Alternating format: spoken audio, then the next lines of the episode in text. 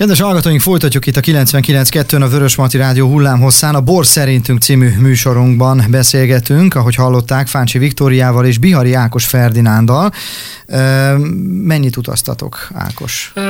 300 kilométert utaztunk, három és fél, négy órát úgyhogy Pest ez kicsit megfogott minket, aha, míg átjutottunk aha. rajta. Hossz, hosszú út volt, de ennél többet utazik a bor egyébként a világban, hogy ezt megbeszélgettük, mert úgy ugye világhírű bor a tokai. Én hallgattalak benneteket az előző beszélgetésben, nagyon bele se akartam szólni, egy kicsit viszont hadd vigyem el bulvárosba, nálam körülbelül ennyibe, ennyibe telik a bor szakértelme. Én azt hallottam, hogy volt valamiféle ilyen, ilyen márkanév zűrzavar itt a tokai, meg nem tokai, meg kapcsán, meg hogy egyáltalán el akarták vinni ezt a márkanevet. Erről mit tudtok ti ott helybe is egyáltalán? Hát, hogy ez a ö, márkani probléma, ö, problémát jelent ö, az, hogy ö, hát történelmi ö, okai vannak ez egésznek. Ö, Egyrészt az, hogy Trianonban elcsatoltak három települést Tokajhegyel, az új, új Sátorai Juhjának lecsatolták az egyik rész, még két falu még átkerült. Körülbelül 180 hektár terület került át Szlovákiához, és ők már egy 900 hektáros borvidéki avanzsálták Tokajt, és a probléma abban áll, hogy az a, a három, nem, hogy kibővítették a, a területet, és, és olyan területeket csatoltak hozzá, ami, ami soha nem tartozott a történelmi Tokaj hegyaljához, és nem tudja azt a minőséget, mint a, mint a hagyományos zárt borvidék. Uh-huh. Ezért nem is került évszázadokig, ezért nem került ebbe azok a települések a tokai települések közé, mert nem tudták azt a minőséget produkálni, és ők beletették, mert hát a Toka ez egy jól csengő márkanév, és azért őket se lehet azért azért megvetni, hogy miért ne használnák ki ezt a nevet. Ebből voltak azért problémák, ők nem azt, az,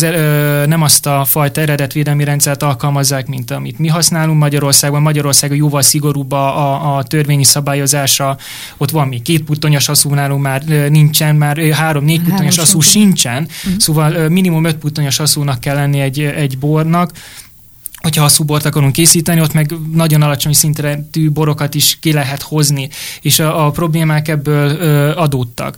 Ö, igazából ez a fő problémának, a, ez volt az oka, hogy most ez hogyan rendeződik, az igazából a piac az mindig elrendezi azt, hogy mi a a piac az, az uralkodó. Az előfordulhat, hogy, hogy egyszer csak valaki mondjuk vásárol, vagy szeretne vásárolni egy finom tokai asszút, és aztán kap egy olyat, ami nem is biztos, hogy az, amire ő számított, mert hogy ez egy másik település, egy másik országból. Hát azért az, rá van írva a, a palaszkokon minden a jelölések megvannak az, hogy, hogy hogyan kell kinézni egy, egy tokai, és mik, mik azok a feliratok, amelyek rajta kell szerepelni, és hogyha már egy bor, bor szerető ember azt mondja, hogy akkor akkor venni egy, tokai aszút, akkor tudom azt, hogy egy két putna, és az, az nem tartozik bele. Uh-huh. De már találkoztam olyan emberrel is egyébként, aki azt mondta, hú, hogy mindig ment vásárolni, és akkor őt pincéné vásárolt, jó bort vett, és asszút vett, és akkor mondta, és mondta, mondta hogy nagy, nagyon bődetesen olcsó árat mondott, érte, hogy amit akarta venni, és akkor mondtam, hogy hát mondom, uram, azt mondta, hogy ezer forintért vett egy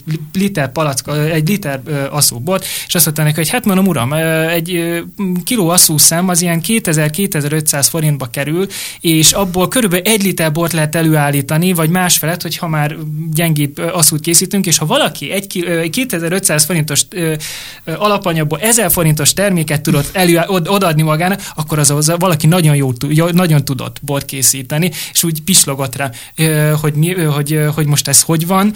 Úgy érez, láttam, hogy itt kattog valami uh-huh. a fejébe, és, és mondja, mondja nekem, hogy hát az aszú az egy száraz bor, nem, az aszú az egy édes bor, és láttam, hogy egy, egy világ dőlt benne össze, úgyhogy azért belefuthatunk azért ilyenekbe igazából a, a fogyasztónak azért tudnia kell azért, hogy, hogy mi, mi a szabályozások azért tisztába kell, hogy a tokaiból ez egy, egy édes bor, ez egy különleges bor, és azért 1500 forintért, 1000 forintért nem fogunk aszúbort venni. Amikor a, egyesével a, a aszúbor készítéséhez egyesével kell kiszedegetni a szőlőfürtből az aszú szemeket, nem fürtös teszedjük, hanem egyesével válogatjuk ki a szemeket hozzá, és abban van első, másod és harmadosztály is. És akkor azokat még tőkén válogatjuk, asztalra köntjük, és asztalon is át átválogatjuk az egészet, gyakorlatilag világ legdrágább borkészítési eljárásáról van szó, azért annak megvan az ára, és az, is, hogyha bemegyek egy boltba, és ilyen, látom ilyen gazdaságos aszúból, az valószínűleg lehet, hogy bort látod, de aszút azt nem mhm. biztos. Uh-huh. Na ez milyen érdekes, ezt is megtudtuk, hogy az asszúhoz gyakorlatilag szemenként válogatjátok a szőlőt. Hát azért akkor nem vagytok túl idegesek. Tehát, hogy mikor fölhúzod magad, kimész egy kis szőlőt válogatni, ugye, ahogy szokták ezt mondani? Hát inkább akkor szőlőfáját vágok, az jobb, mert az, az energikusabb munka. Az, az, az húzásnál az általában az van, hogy akkor kimegyünk, néz, mindig az időjárás nézzük, mert hogyha eső van, pára van, nem tudunk kimenni, mert akkor nedves az asszú. Az azt kell, hogy kiszáradj. Mint az asszú szemet úgy kell elképzelni, mint a mazsolát nagyon penészes a felete, gusztustalanul néz ki, viszont isteni finom. Nagyon, nagyon, nagyon jó kis, nagyon finom dologról van szó. A válogatás ez nagyon macera, nagyon, az nagyon precíz munkát igényel, nagyon nagy odafigyelést igényel, és ott fejbot kell lenni, hogy ott amikor asszúzás van, akkor át, amikor születelünk, akkor mindenki beszélget, csacsogunk, de amikor asszúzunk, akkor nem. Ott általában koncentrál, amit csinál, és úgy uh-huh. elmeríti az embert a saját gondolataiba, és ott jó úgy kimenni, hogy az embernek azért úgy tiszta a feje. Ákos, neked lelkiismert fordulásod van, amikor megeszel egy fürtaszú szőlőt? Nem, az akkor nincs. Ahogy nem, egész, nem bor lett belőle? Évi, nem, egész évi munkám abban van benne, azért megengedhetnem magamnak, hogy azért, egy, egy, ezért megeszek egy asszút, és vagy szüretenként, szüret alatt általában ilyen másfél-két kiló asszút, hogyha olyan van, akkor meg szoktam enni. Nagyon finom, nagyon jól esik, és másrészt és nagyon egészséges. És, és, nagy, nagyon, és nagyon egészséges dolog. Hát Aha. más nem, akkor megeszi a madár, vagy a, a inkább megeszem én. Tényleg megeszik a madarak? Hát finom édes szőlő, ugye? Meg, hogy meg, védekeztek a madarak ellen? Hát a madarak ellen lehet úgy védekezni, hogy durogtatnak, uh, sasokat reptetnek, de amikor egy ilyen tízezer fős raj repked, annak az. igazából semmit nem használ. Volt uh, 16-ban volt az, hogy ment, szüreteltünk, és úgy ott voltunk bent, vagy 20 szüreteltünk, és egy nagy, ez a hatalmas madárral lecsapott, tőlünk kb. 20 méterre. Fejünk felett települt két méter, és így lecsapott a, uh-huh. a mhm. szőlőültetvénybe. Nem zavarta őket, hogy mi ott vagyunk. Egyáltalán nem zavarta őket, mennyire megszokták az ajt, az embert, és, és semmit nem lehet csinálni. Mekkora kárt okoznak? Hát óriási kárt tudnak okozni. 16-ban okoztak nekem olyan egy 2800 szőlőtőkéről, leszettem hat mázsa szőlőt. Aha. Mennyit kellett volna? Ö, úgy 60-at.